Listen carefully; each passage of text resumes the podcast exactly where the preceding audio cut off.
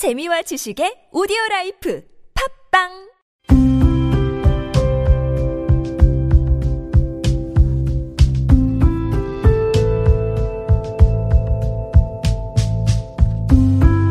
칼럼을 읽어드립니다.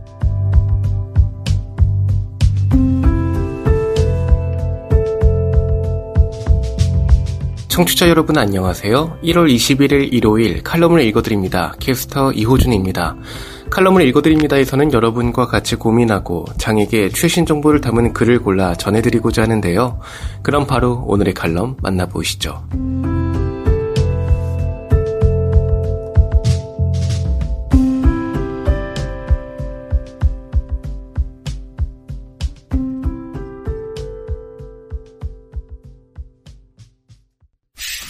에이블 뉴스 장애 이유로 학교 입학 거부 예전에 나도 당했었다. 차별받지 않고 참교육 받을 수 있는 사회 빨리 왔으면 기고 강민호 교육받는 현장에서는 모든 학생들이 차별받지 말아야 한다. 이것은 장애를 갖고 있는 학생들도 마찬가지다. 그러나 교육 현장에서는 아직도 장애 학생들이 차별받은 모습을 많이 볼 수 있다. 그 이유는 여러 가지 원인이 있지만 교육 현장을 책임지고 있는 일부 학교장들의 장애 학생에 대한 그릇된 인식의 문제다. 그걸 잘 보여주는 일이 한 초등학교장이 복학하려고 했던 발달장애 학생에게 복학을 불허했던 사건이다. 해당 초등학교장은 해당 학생의 발달장애에서 비롯된 행동 때문에 수업에 방해되고 수업 시간을 준수하지 않는다는 이유로 그 학생의 부모에게 자퇴를 권유했다. 부모는 자퇴 대신 일정 기간 동안 휴학하기로 했다. 하지만 휴학 기간이 마치고 그 학생이 학교에 복학하려고 하자 학교장은 불허했던 것이다. 이에 해당 학생의 아버지가 국가인권위원회에 진정을 제기했고 최근 장애인 차별금지법 제4조에서 규정한 차별행위에 해당하며 특수교육법 제4조를 위반해 차별이라는 판단이 나왔다. 더욱이 인권위는 해당 초등학교장 등을 특수교육법 차별금지 위반 혐의로 검찰총장에게 고발했고 해당 학교에 유사한 일이 재발되지 않도록 하라는 권고도 했다. 필자가 살고 있는 전주에서도 작년에 특수학급이 없다는 이유로 한 초등학교장이 발달장애를 갖고 있는 학생의 입학을 거부했던 일이 있었다. 그에 관련 기자회견에 참여해 울면서 초등학교장에게 특수학급 설치와 아들의 입학을 허락해달라고 했던 발달장애 학생의 아버지를 보면서 40년 전에 뇌병변 장애를 이유로 초등학교에서 입학을 거부당했던 일이 생각났다. 취학 통지서가 나오자 할머니는 필자를 얻고 초등학교에 입학하려고 했다. 그런데 초등학교장은 필자가 뇌병변 장애를 갖고 있다는 이유로 거부했고 할머니와 필자는 울면서 집으로 돌아올 수밖에 없었다. 필자가 초등학교에서 입학을 거부당했던 때와 많은 시간이 흘렀고 장애 학생들의 교육권을 보장하는 법률들도 많이 제정됐지만 아직도 장애 학생들은 학교에 입학하는 것조차 거부당하는 일이 없어지지 않고 있고 특정 수업, 실습, 현장 견학, 수학 여행 등 교내 활동에서 차별받은 일들도 많이 볼 수 있다. 이것은 일부 학교장들이 장애 학생에 대한 인식은 물론 배려심을 갖고 있지 않기 때문이다. 장애 학생들은 특별 교육 환경과 특별한 교육 방법이 필요할 때가 많다. 근데 일부 학교장들은 장애 학생들에게 특별한 교육 환경과 특별한 교육 방법을 제공하면서 교육해줘야 한다는 권리로서의 인식이 없다.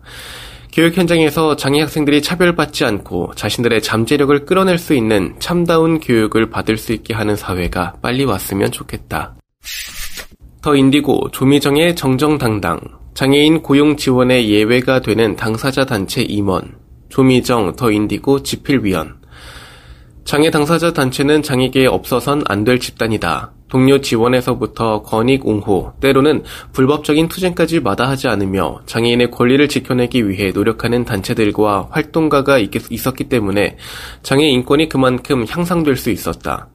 이들 당사자 단체를 운영하는 주체는 역시 당사자일 것이다. 장애인 자립생활센터는 대부분 당사자만이 센터장을 맡을 수 있다.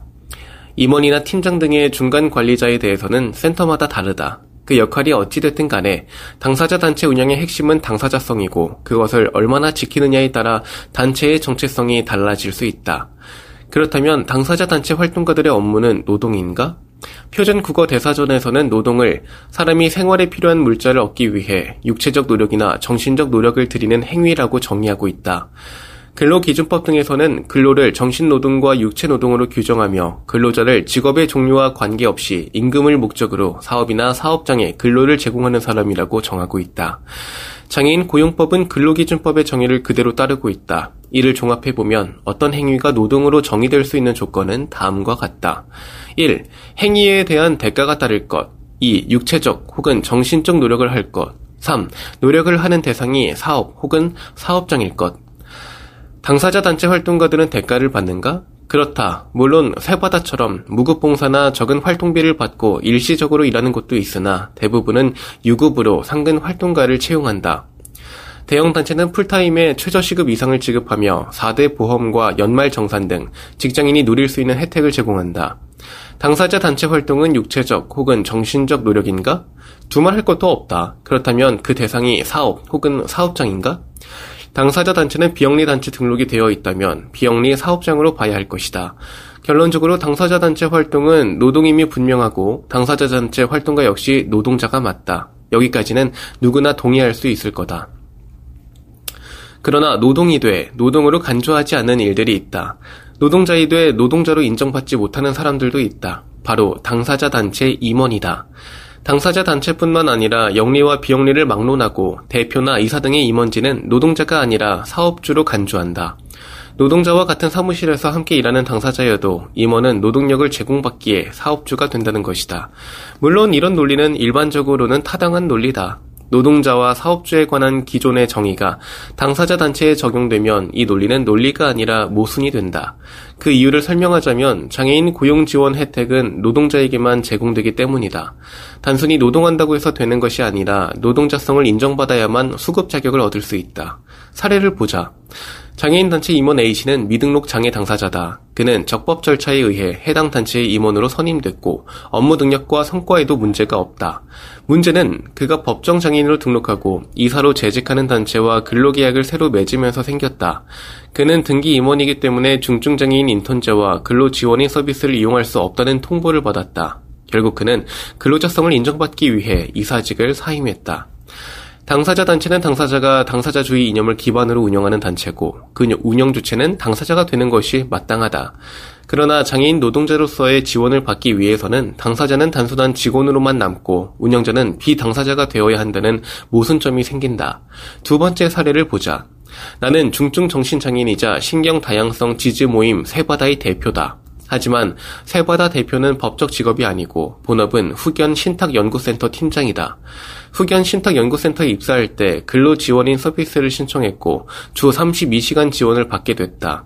사업 계획서를 수정할 때 계산 실수가 잦았고 감정 조절이 어려워 갑자기 우는 등의 행동이 많았기 때문이다. 앞서 말한 어려움은 세바다 활동에서도 여전하지만 근로지원인은 후견 신탁연구센터 노동자로서의 업무를 보조하기 위해 선임됐기 때문에 세바다의 일은 도울 수가 없다. 세바다 대표 자격으로 근로지원인을 신청할 수도 없다. 센터 일을 할 때는 근로지원인의 지원을 받을 수 있지만 세바다 업무는 스스로 해내야만 한다. 당사자 단체 대표는 노동자이 돼 노동자로 인정받지 못한다. 장애인 노동자이 돼 장애인 노동자가 아니다.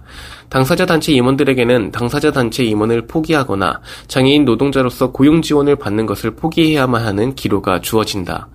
그리고 생계가 열악한 대부분의 장애인 활동가는 당사자 단체 임원을 포기한다. 혹자는 장애인 단체에 왜 당사자 이사가 없느냐고 묻는다. 이런 질문은 본질을 인식하지 못한 질문이다. 이 질문은 장애인 사업주와 임원에게 왜 고용 지원 서비스를 제공하지 않느냐라고 바뀌어야 한다. 임원 혹은 고용 지원 둘 중에 하나를 강제로 포기하게 하고 당사자 이사가 없는 것에 대해 불평하는 사회는 얼마나 모렴치한 것인가. 당사자 단체의 정의를 위해 이 모순과 모렴치가 사라져야 할 것이다.